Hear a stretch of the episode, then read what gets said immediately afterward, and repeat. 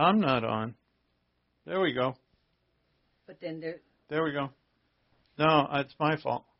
I had it on uh, pause. Test.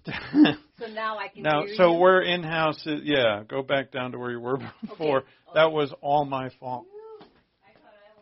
No, good call, Gail. We might as well, what? What? Just kidding. So a little lower in here, in house, scale. Test one, two. Test one, two. Sorry. uh, uh, yeah, does that sound good? Deb? Yeah. Okay. So, uh, one website had the nail. I never thought of that. Somebody invented the nail. I think it's a pretty important invention. Optical lenses, gunpowder, printing press was on that one. Steam engine was on that one too. Um, and then I, I looked at another one just to round this out. Somebody had posted that the, or had put on their list that the plow uh, and cement. Right? Somebody had to invent cement. I don't know. So yeah, important stuff. Uh, the wheel's always up there as one or two. Oh, here's my. You know, I had to find a wheel cartoon. Uh, that's a Gary Larson. He does Far Side. Far Side is just a great, funny cartoon. Uh, anyway, uh, so if you're listening and you can't see at home, well, you just have to go look up funny cartoons on your own. Um, now, the, the reason I bring this up is always I try to relate something to what we're going to study, and today is the fruit that is produced in the life of the believer uh, that is going to come from our change. Uh, all of us need to change, as as we know. All of us have to grow and change, and real change is going to produce real uh, action. That is, and that's what I uh, entitled this message when you really change you change what you do uh, and John's, John the Baptist in his ministry is going to make a point out of that, and that is, and it's not new to John. It's all it's in the Old Testament as well. That when God um, criticized and condemned the Israelites for worshiping Him with word only, and so they they worship them with their lips but not their heart. And John's going to make an issue out of that too. And all of us, it is God has a uh, very heavy emphasis on fruit production in the believer. And that's Old Testament and New. It's an image that's used throughout the Scripture. And so, first up, we're going to have to make sure we look at what fruit is. And that's why I came. I thought of inventions. You know, what would be the fruit of, say, uh, Thomas Edison, who invents the light bulb, or I don't know who invented the wheel. I'm sure that was pretty early on. Uh, the uh, the idea of you know the world starting out with cavemen is not a biblical one. Uh, you know, the world started out with the descendants of Adam, and they lived a long time, and they were brilliant. So I'm sure they came up with a wheel lickety split if they you know they needed to. They're brilliant people. Um, so most of us, I think 99.9% of the people in this world are not going to produce inventions in their lives that, that are going to change the world. One of the, the great invention of the microprocessor or microchip that makes all our smartphones and computers and the internet work. Like, um, you know, an invention like that is not going to come around every day. Most of us have don't do this. 99.9% of us are not going to invent anything at all. But all of us want our lives to count for something. That's true of every human being. They want, we want our lives to count for something. A lot of people, they just give up on that because they've tried it and they've had multiple failures, dreams that have been broken, parades that have been rained on, failure after failure, and they just give up on that whole aspect. But we as believers must never give up on that our life our lives do have to count for something. And none of us are going to have it though without true change. And that's what John and that's what we're going to look at today. True change that produces the fruit. The fruit is the fruit of God. So let's open up in prayer. We'll go to Matthew 3, start in verse 7. Let's open up in prayer and let's be grateful and thankful for God's word. Every line in his word is something for us to learn and uh, each of which is of extreme importance. And so, with um, humility in mind, let's bow our heads and pray.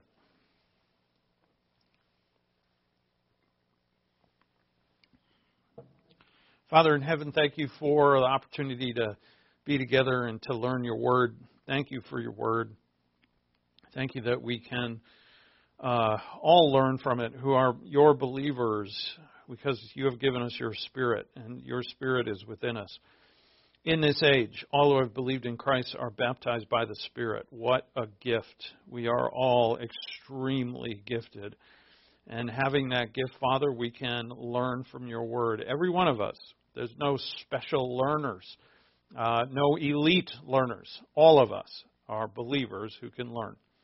And so, Father, we turn to your word and ask that through your Spirit that these things that are in this passage would speak to each of us and teach what you would have us know. And we ask this in Christ's name. Amen. So, repentance is a word that means to change. Uh, that's technically what it means at base. It means to turn around. In the context of God's word, it would always mean to turn your attitude because repentance is always within. And it means to turn your attitude or your thinking towards God. Uh, there are many areas of repentance. There isn't just one. For the unbeliever to repent about the gospel, meaning to change his attitude towards Jesus Christ, is a one time in life event. Uh, we don't have to believe again and again we, to receive the benefits of salvation. Uh, however, even after the unbeliever is going to repent of many things. I mean, we're all changing our minds all the time. Um, some of these changes are far more important than others. After you're a believer, you continue the repentance process. Uh, you learn about yourself from the Word of God. You learn you have to change. Every one of us has to change. There's attitudes within us that have to change. There's behaviors in us, in us that have to change. There's conclusions that we have that we think we're right that have to change. Uh, our maturity has to change. We have to become mature. Uh, so this change is for us to produce fruit. And this fruit God defines for us, fortunately. And uh, it is, if you have a life that's filled with divine fruit, and you know, fruit, of course, is a tangible physical thing that you can go to the supermarket and buy. Uh, obviously, fruit here is a metaphor for the production of something. And the divine fruit that exists uh, is in the scripture that God wants for us is the acts, acts of God. So uh, they are described as things like love and joy and peace. They're not defined as particular items of work, meaning move that thing, that particular thing from here to there. Uh, you might be doing that to actually help someone whom you love. Uh, there's work to do. You might be actually handing over some money, which is technically a work. Uh, what I mean by that in a physical sense, uh, work is defined by uh, force times distance. So you use a force to move a thing from point A to point B. Technically, that's work. And you do that, but you know, you could do that without divine fruit. You give money to somebody, you give money to a creditor, or you could just give money to somebody because you feel guilty or for whatever. Uh, you know, and the, the inner part of you is not actually producing fruit. So God uh, gives us fruit to produce so that our life is like Him. Our existence is like Him. And this has been playing on my heart a lot lately as uh, I come across and as I continue to read the Scripture. Uh, there's more often I'm asking myself, why does God want us to do this? You know, for instance, why does God want us to love? Why does God want us to be uh, kind towards other people? if we're not kind towards other people, does the whole plan of God fall apart? I mean, there's a lot of unkind people on this earth, and the plan of God chugs along just as God has willed it to. Uh, so, you know, I've, you know, when you think about why do I do what I do, and then the next thought that comes to me is why does God do, do what He does? Why does He do it? Why does God do what He does? God, of course, is very unlike us in many ways. And unlike us, God doesn't need anything. He doesn't need the response of someone. Some oftentimes we'll do things for people because we want them to respond in a certain way. And so in essence we're doing it for ourselves. Um, but God needs nothing. He does not need us to worship him. He does not need us to honor him. He doesn't need anybody to recognize him at all. So why does he do what he does? Why does he produce things? And that we're, that's actually what we're getting after uh, when we are looking into what the spiritual life is. There's a reason why we do what we do. There's a reason why um, that we uh, long to do the things that we should. And if, if our hearts are changed properly, we'll actually see that and see that reason. And that's a game changer if you see that reason. Um, it's not just going through the motions. What's the matter, Gail? We're off again? You're pointing to your ears. I don't know what that means. Ay, ay, ay. What I have.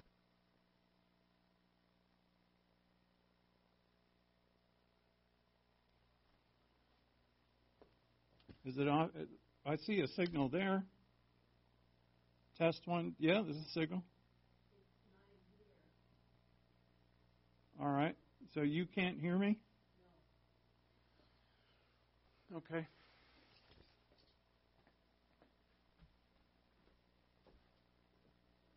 Um, where's your volume for in here? Is this one?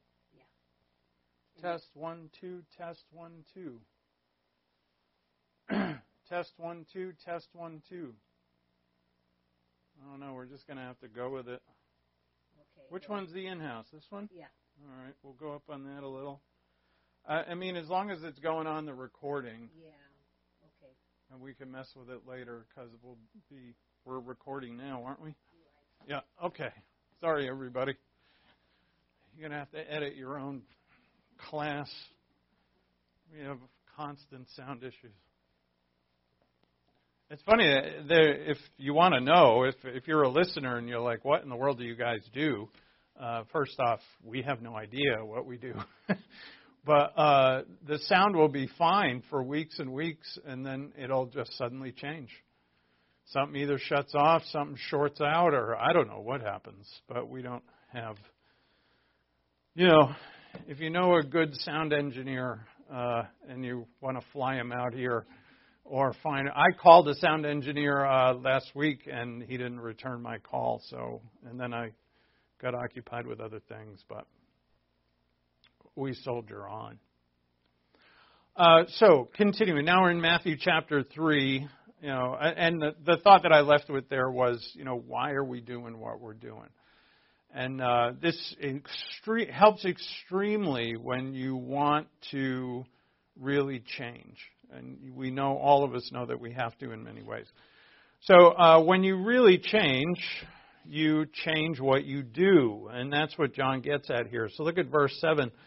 But when he saw many of the Pharisees and Sadducees coming for baptism, he said to them, You brood of vipers, who warned you to flee from the wrath to come? very diplomatic, John is, right? I mean, he comes right out with it. A brood of vipers is a group of snakes, and he warn, who warned you to flee from the wrath to come? Therefore, bear fruit in keeping with repentance.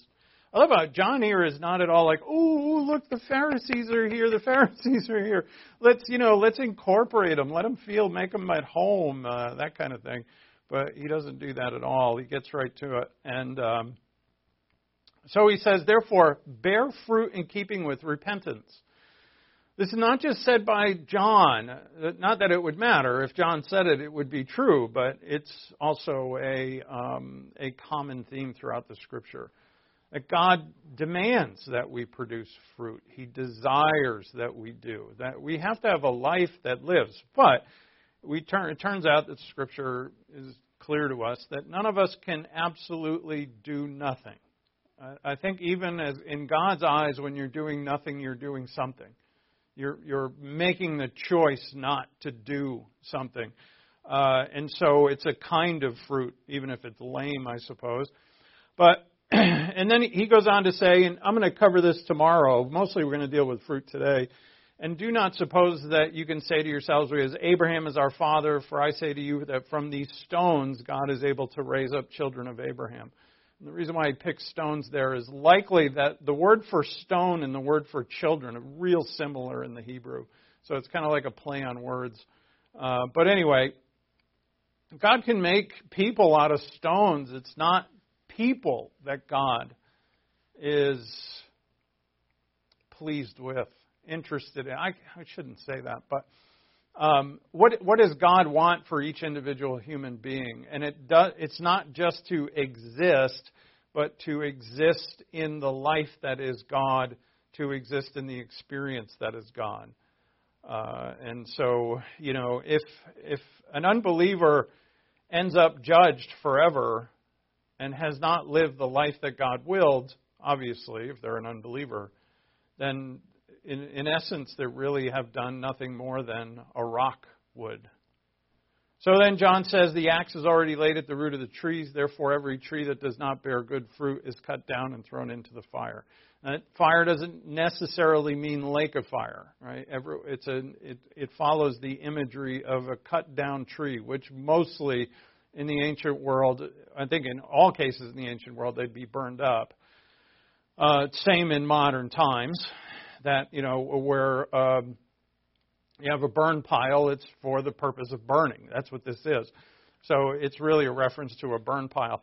The uh, the, the chopping down of the trees we'll get to. It means the end of Jerusalem uh, in terms of in history, where it will be destroyed by Rome in AD 70.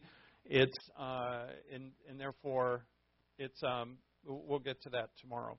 So, what we want to first off is to look at this intention of the Pharisees to come down to John's baptism. Uh, it says to or for baptism. So, do the Pharisees and Sadducees are they coming to John to actually be baptized? And that is, remember what John's baptism is, is a baptism for the repentance of, baptism of repentance for the forgiveness of sins. John's address to them makes this very unlikely. Are they truly there to be baptized? Well, first off, the people who are there to be baptized in the uh, language in the text of Matthew, they're being baptized, which is a passive form of the verb. So in the passive voice, the verb means that they're being baptized by John. That word is not used here for the Pharisees and Sadducees. For them, they are coming for baptism. And that's a use of the noun.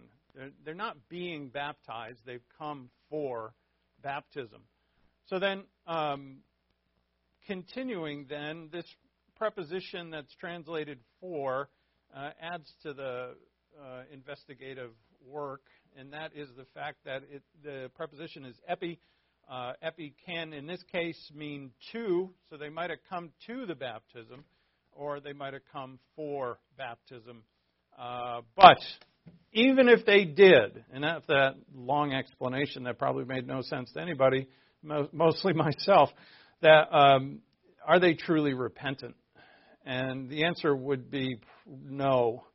Uh, even if they even if they came to John and said, "Yeah, go ahead and dunk us like you've dunked the rest of them. We want to fit in," or for whatever reason they wanted to do it, or could have wanted to do it, they John's description of them as a brood of vipers means that they do not have the uh, mind of repentance, and that mind, as he describes here, is bearing fruit.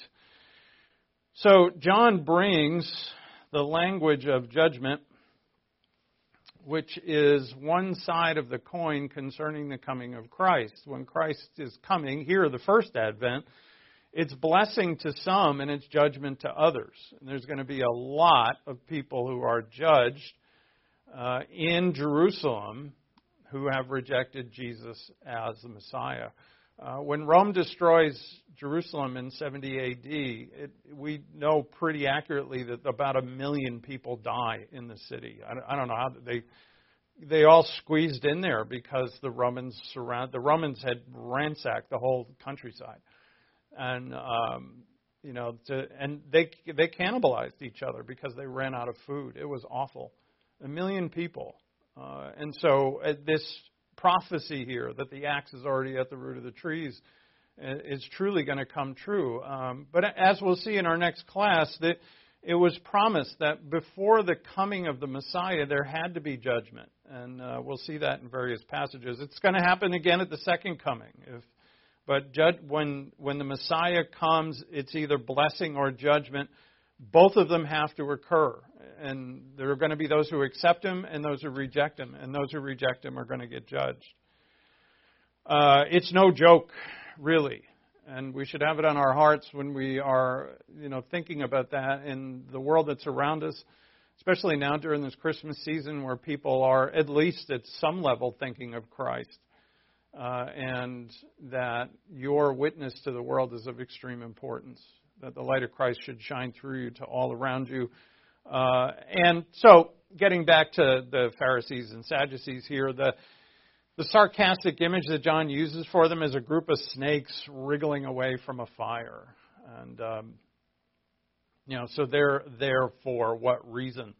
Well, what this brings out to us, uh, although you know, uh, Pharisees from 2,000 years ago are, are generally not of uh, on our minds or of great importance to us, but what their attitude is, and their attitude as it was portrayed of all mankind throughout all history, meaning in the Old Testament where it's revealed, is eternal. Uh, the the attitude, the actions of the Jews or Israel, and again, this is not picking on the Jews. It's just they're the elect people, and they're the ones that are on the pages of Scripture. They represent all mankind. And so we could say, as we look at that, all mankind in their idol worship, in their uh, rejection of their Creator, in their rejection of the law of their Creator, in their rejection of the uh, providence of their Creator, and loving their Lord and loving their God, that it's a timeless lesson because mankind never changes. It doesn't matter how many inventions we have or what technology we have. And if you went back in time with your the the lowest functioning cell phone, uh, you would be a god in the ancient world. Now, there'd be no internet for you to work on, I guess, but you know, it's it, the fact that we have all that we have and the conveniences we have have not changed mankind one bit and what we truly are at the core of ourselves. And so repentance is true for all of us. And that's what we're going to see today. So again, in Matthew 3 8, he says, Therefore, bear fruit in keeping with repentance. It has to be fruit. Um, repentance is not a matter of words only or ritual only, it's a real change of life. And this is what all of us want. Uh, when you change, you change what you do. This is true of the unbeliever when he believes the gospel. It's true of the believer when he is um, believing and through his life, coming to believe, through him or her's life, coming to believe the various doctrines that they're learning. So, repentance of the unbeliever should produce fruit. Uh, and that doesn't matter Jew or Gentile. Look at Acts 26. Go to Acts 26. We're going to jump around a little here in the New Testament. Acts 26:19.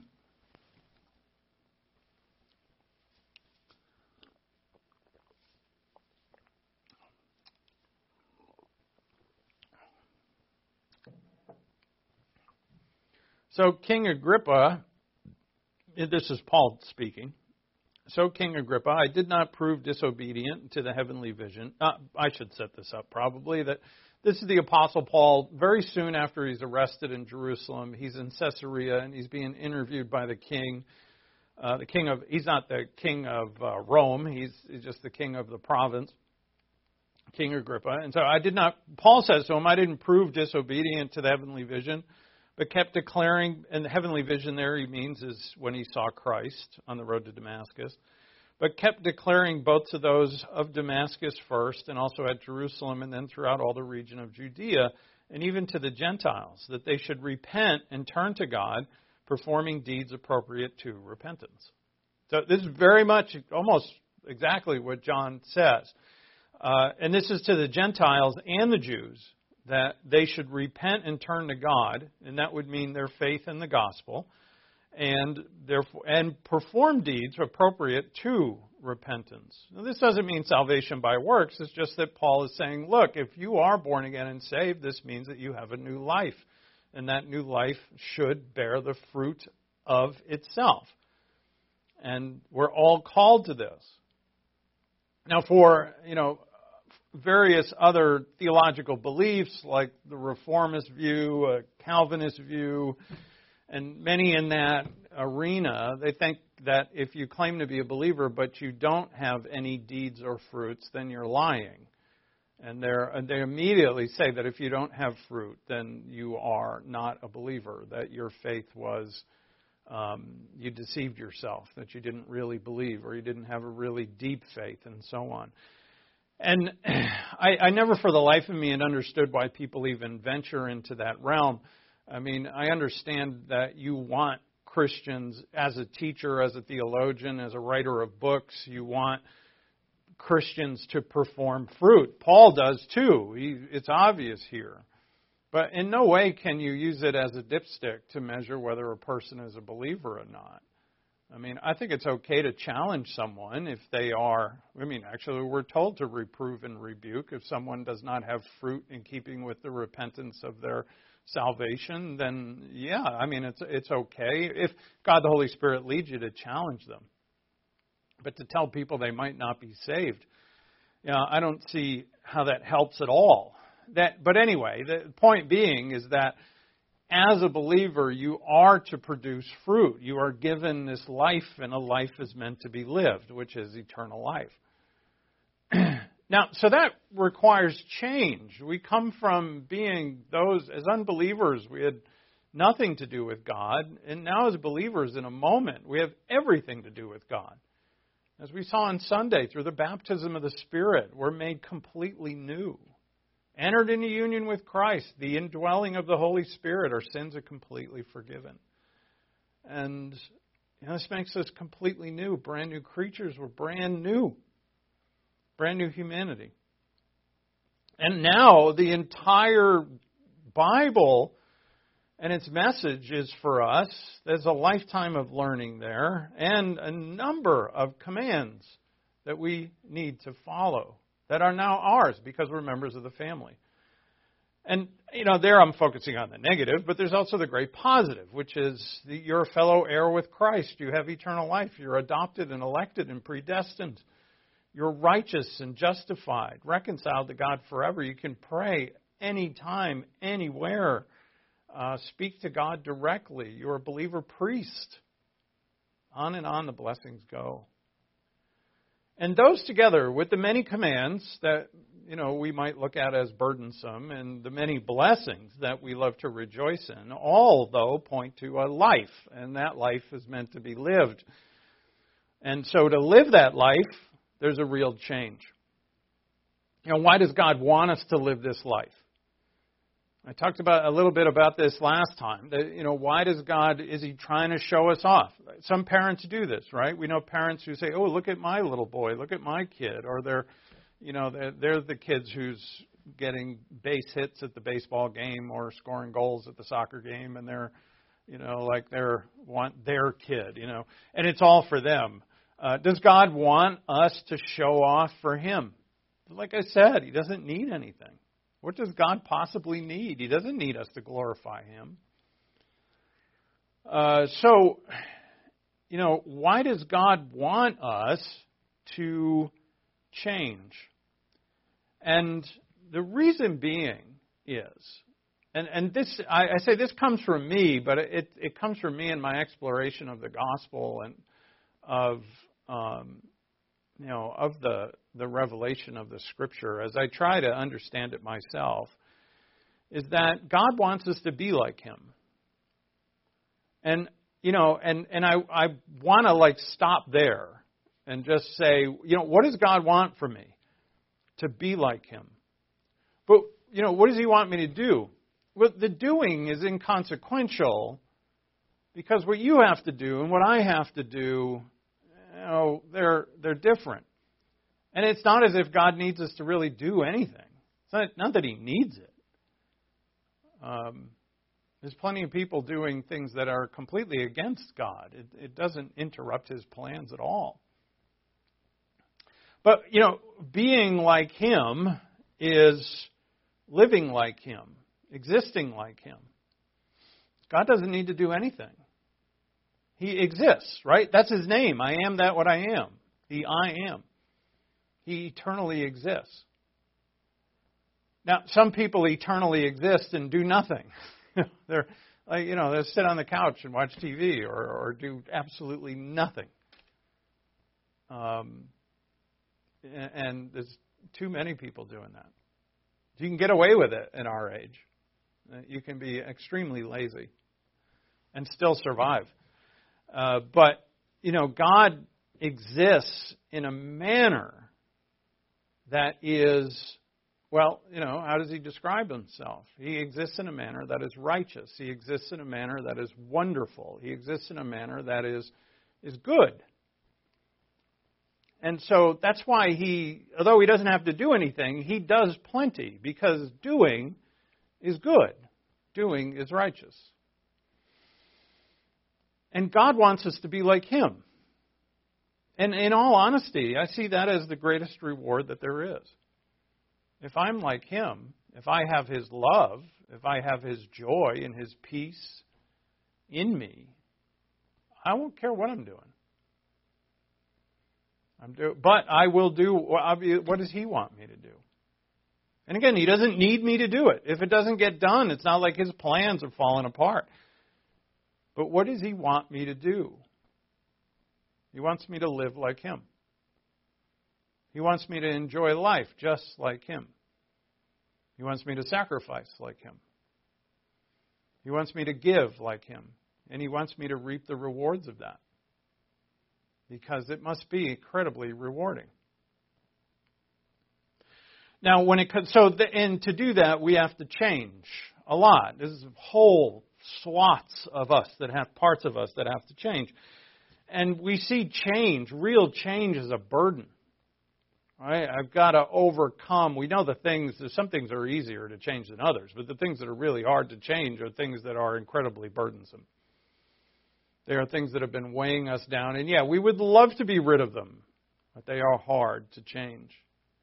When we recognize that as sinners, how much we really do need to change, the fact that we can change and that we will change with God's wisdom and power is a wonderful blessing. And I mean this in terms of having a source of hope. Hope means that I look at the future and say, yeah, you know what I see? A more mature me. And it's and not a fantasy, not a dream, it's a reality. The reality is that I know God is going to change me. I have no doubt He has changed me so far and He'll continue to do so. Now, this doesn't mean that I sit back and do nothing. Of course not. But I know that as I walk with Him, plug with Him, go with Him, learn the Scripture, as I pray, and do all the things that I will eventually come to love to do, that He is going to change me. This past year, I've done some work with addicts, uh, drug, alcohol, pornography, what have you. There's others as well. But I, I've done some work with addicts over this past year, and I've seen miracles in people's lives. I've seen their eyes change. I've actually seen people change. It's a Christian group, and Christ has changed them. Not everybody, but I've seen some change. It's changed me, in fact. The group always speaks of this verse. Let this mind be in you, which was also in Christ Jesus. Philippians 2 5. Let this mind be in you, which was also in Christ Jesus. Now, when you became a born again believer, was that mind in you? No. No, it wasn't. But it can be. And that is a real change. To think like Him. And then, when you think like Him, you will do what the Father wills you to do. And why will you do that? Because it is the best. It is what God does. And what God does is his existence, what his existence desires to do. So our hope that we'll change gives us happiness now before we've even changed. There's confidence in the future. God will change us. And we will bear fruit. And so fruit actually is, well, we'll see. You, you know the list, but let's look at it. The imagery of bearing fruit is also deployed by Jesus' teaching, or in Jesus' teaching. Sticking in Matthew, go to Matthew chapter 7. Gail, how's our sound doing? I think I'm like it's good. I'm like hearing things now. I think my mic goes off and All right, excellent.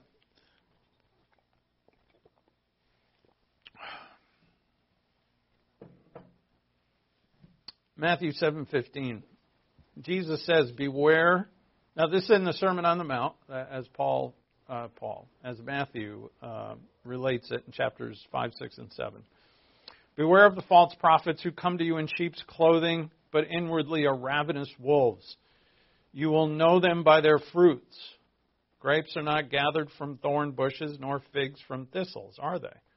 So every good tree bears good fruit, and the bad tree bears bad fruit.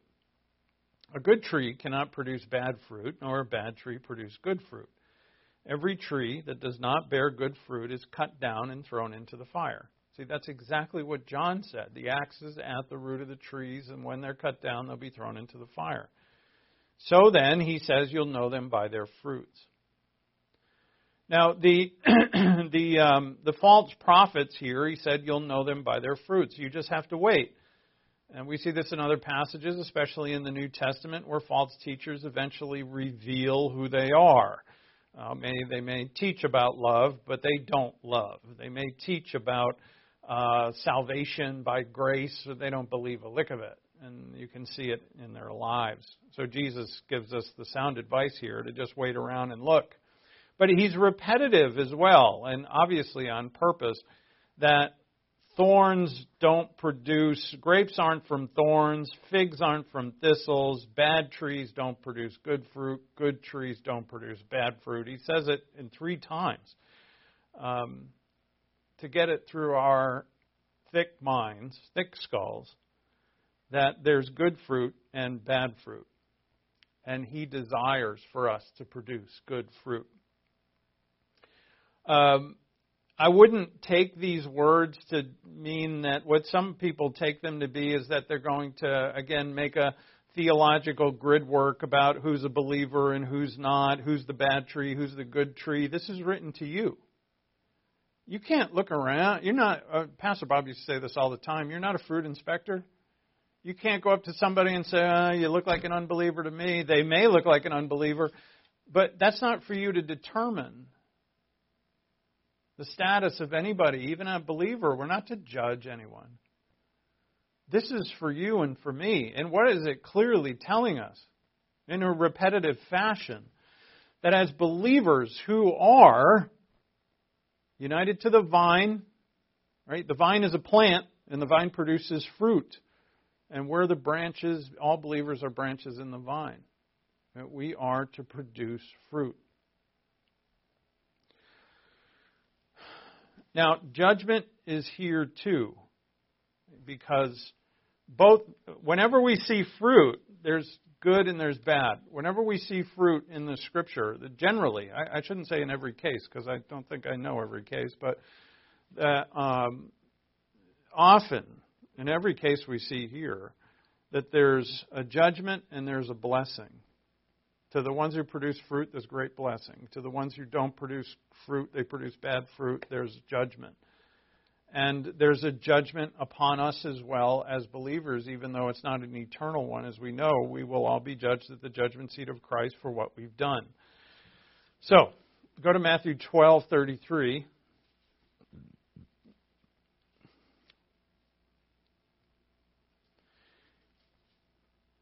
Either make the tree good and its fruit good, or make the tree bad and its fruit bad, for the tree is known by its fruit. You brood of vipers, how can you, being evil, speak what is good? Now, it, brood of vipers, him and what looks very much to be his first cousin, who was John, John the Baptist, like to use the same epithet to describe the Pharisees, a group of snakes.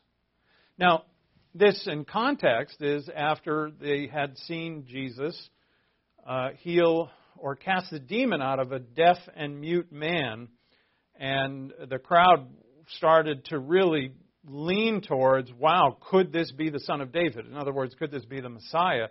And the religious leaders said no. They spread the word that he did his miracles and his work by the power of the devil. And that's when he, he said that was an unforgivable sin. But their conclusion was, by the way, back in John, uh, sorry, in Matthew 3 with John the Baptist. That's the first mention of the Pharisees in the whole Bible is in Matthew 3. And notice they, they are presented as hypocrites right off the page. You know, the first time they're mentioned. I think that's done on purpose. But here they are as well. That in, in front of their eyes is a man who fulfills all their prophecy, who John had come before and told the whole country uh, it was John's ministry was very very popular, and they had known because Jesus speaks to them about John. So all these Pharisees and Sadducees knew John, knew his ministry. They didn't believe in John, and they have seen the miracles. They see a miracle here. And their conclusion is, I mean, it's so obvious. And their conclusion is that he is working for the devil. So, their fruit is of the worst kind. But as he says here in verse 33, either make the tree good or it, and its fruit good, or make the tree bad and its fruit bad. You see, and that's those are words of repentance. He says, make the tree good. You can become a good tree, not by works. Repentance is an act of faith. You can be a good tree, you can be a bad tree. And then he says to them, You brood of vipers, how can you, being evil, you're a bad tree, speak what is good? And then he says, From the mouth speaks out of that which fills the heart. The good man brings out of his good treasure that which is good. The evil man brings out of his evil treasure that which is evil. The treasure is the heart. Uh, treasure is the Greek word thesaurus, where we get our word, where we get thesaurus from, and it means a treasure of words. But in this case, in the Greek, it means a treasure of anything. And this is the treasure of the heart that's in the heart. And what comes out of your heart is exactly what you will say. But uh, you can be a hypocrite, and they are. And many in Israel are fooled by them. I think they're fooling themselves most of all. So he says, By your words you'll be justified, and by your words you'll be condemned. So it seems here that he states that words do matter. But he has um, normalize this with words that come from the heart. God can see the heart. We can't see the heart of another person. Jesus told us to wait and see the fruit, and then we'll know the false teacher. God knows the false teacher immediately. And so the uh, God Himself sees the heart, and from the heart comes either good fruit or bad fruit. so God wants you to walk or to live in the eternal life that He gave you. And that's why He wants you to change. He's not trying to show you off. He's not trying to get things from you. He wants to give you things. He's not trying to uh, get you to do the stuff that he doesn't want to do himself. He wants you to enjoy him. And, and so to live your eternal life with the fruit of it is to truly enjoy life, is to truly, um, uh, even, even when you handle sorrow, and to handle it properly, to grow and learn and to have the wonder of learning more and more of God as you go along in life. And God wants you to live the eternal life that He gave you. Now, continuing with fruit, as Jesus teaches this, is the parable of the sower. Look at Matthew 13 23.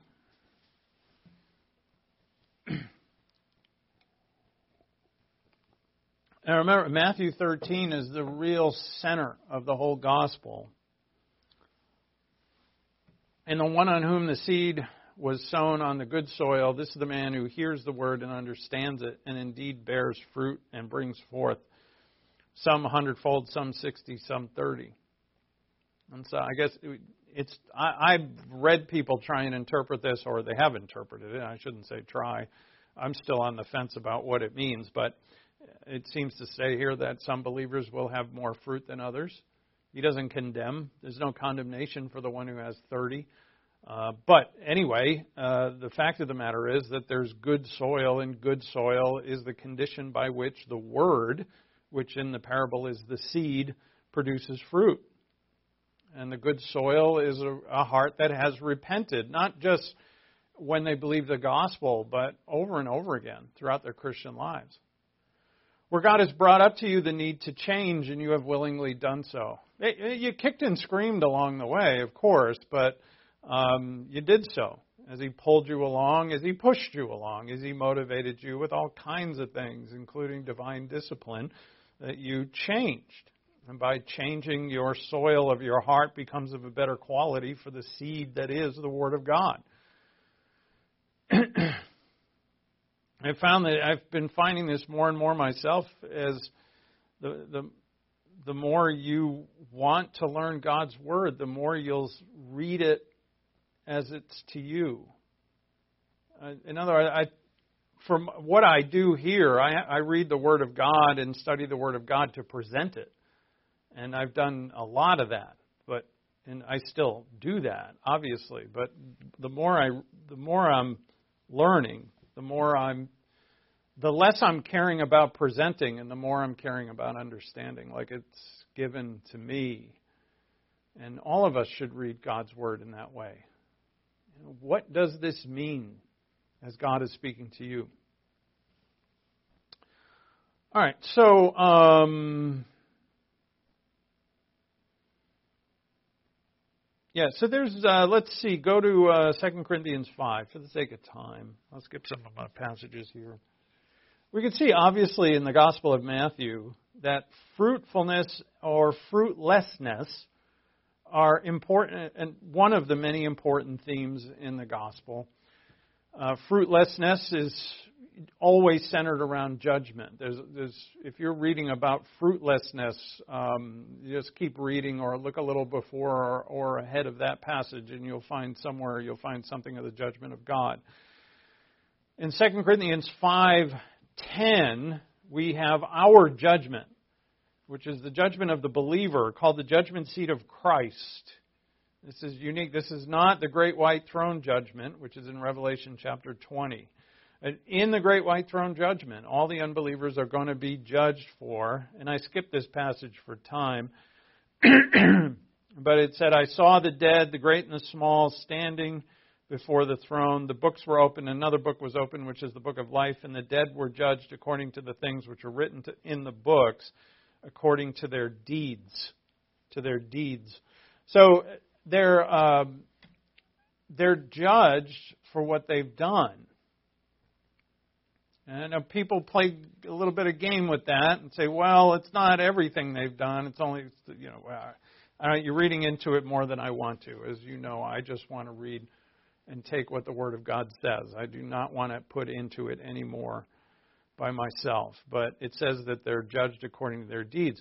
And the same is true for us, except not unto eternal judgment, because when God opens up the book of life right now, if you're a believer, your name is in there. I, I don't know if this is a real book. It, it might not be. Maybe it is. It'd be a really big. I hope it's a really big book. But uh, you know, maybe he can show it to you. You know, I, I don't know. Maybe you won't. Just the fact that you're there talking to Jesus Christ in your resurrection body will be proof enough. You won't need to see your name in a book. But um, yeah, like when you you were when you were a kid and you first discovered the uh, the white pages.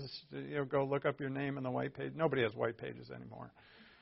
But you go and look up your name, and there there you were. I I, I had great fun looking that up. Uh, anyway, Second Corinthians five one. Let's just read this passage in context. That's why I'm starting in verse one because the context helps us to see uh, here what this is about. So, verse 1 For we know that if the earthly tent, which is our house, is torn down, meaning we die, uh, we have a building from God, a house made, a house not made with hands, eternal in the heavens. So, this is our eternal dwelling place or resurrection bodies. For indeed, in this house we groan, our earthly dwelling, longing to be clothed with our dwelling from heaven, inasmuch as we, having put it on, will not be found naked. For indeed, while we were in this, while we are in this tent, we groan, being burdened, because we do not want to be unclothed, but to be clothed, so that what is mortal will be swallowed up by life. Now, he who prepared us for this very purpose is God, who gave us the Spirit, gave us the Spirit as a pledge. Now, in, in this case, we find God the Holy Spirit here in this passage, and this connects it wonderfully to our passage back in Matthew 3, because Jesus is going to baptize, as John said, one's coming greater, one's coming who is greater than me, is going to baptize you with the Holy Spirit. This, the Holy Spirit given to us is a pledge of our election. Now, I know you can't see the Spirit inside of you. You can't get an x-ray and see him, but the Spirit is in you to give you that tremendous 100% confidence that you're a born again believer. You know this to be true, no matter how many Reformed theologians want to tell you that you're not, or that salvation is about works, or that you can't know until you're dead, like some of them do teach. And I say, no. I mean, the Spirit is in me who identifies or witnesses to my human spirit that I am a child of God. That's Romans 8, 15, and 16. And so if I know I'm a child of God, the Holy Spirit is given to me as a pledge. And I know, therefore, that this body that I groan in now and long to be with my Father face to face, long to be with my Lord face to face, long to be in heaven in my resurrection body more than anything. I think the older we get, and the more we mature, we want it more than anything. That we know in confidence it is to be true. And that's wonderful. But Paul doesn't stop there. It's not a but like, all right, now don't get too happy.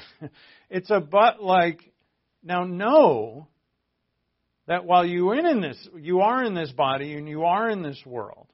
And this is wonderful thing that God has done in this age, who has given us all the blessings of heaven and left us in a place that's not heaven. He left us on earth. And it's all the blessings of the end before you're there. It's all the blessings, not all the blessings, say the spiritual blessings of heaven before you get there. And then so he continues in verse 6 Therefore, being always of good courage, and knowing that well we are at home in the body, we're absent from the Lord.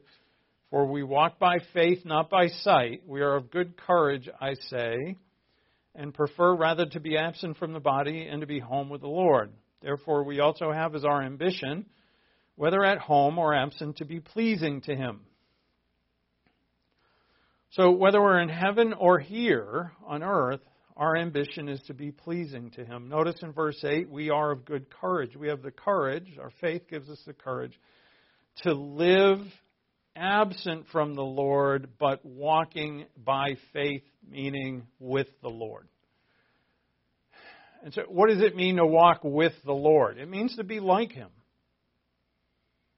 You know, we and we walk by the Spirit. The Spirit is mentioned here, and the walking by the Spirit is walking in the newness of life, meaning that we're like Him.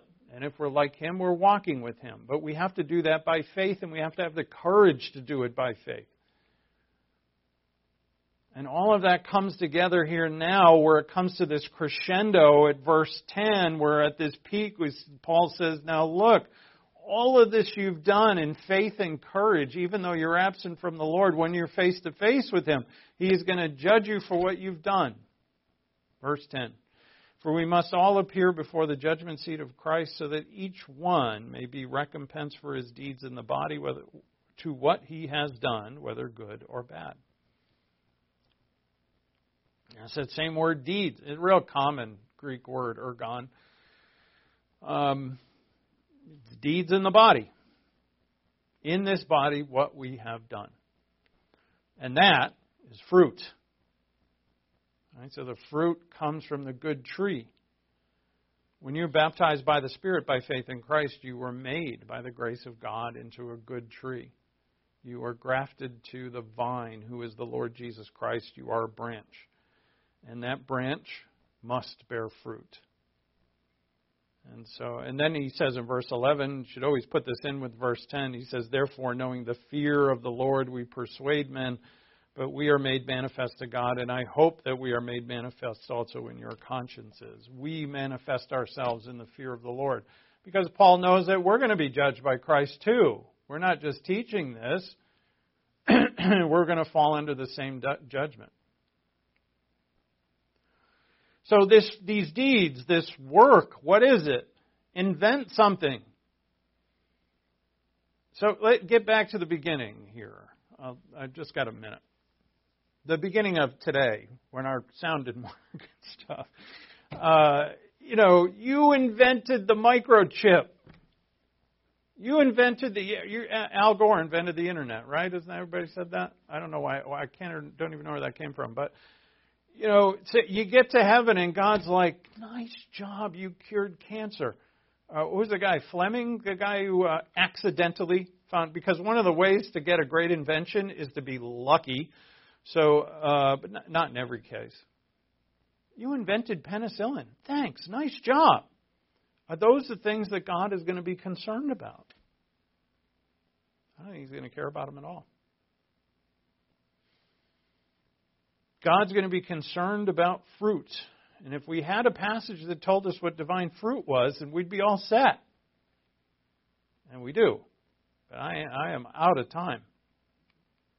You know it in Galatians 5:22 and 23. The fruit of the Spirit is the top one is love. The first one listed is love, and all the others flow from that word agape. We know this because you compare it to other passages on love, and those same things show up over and over.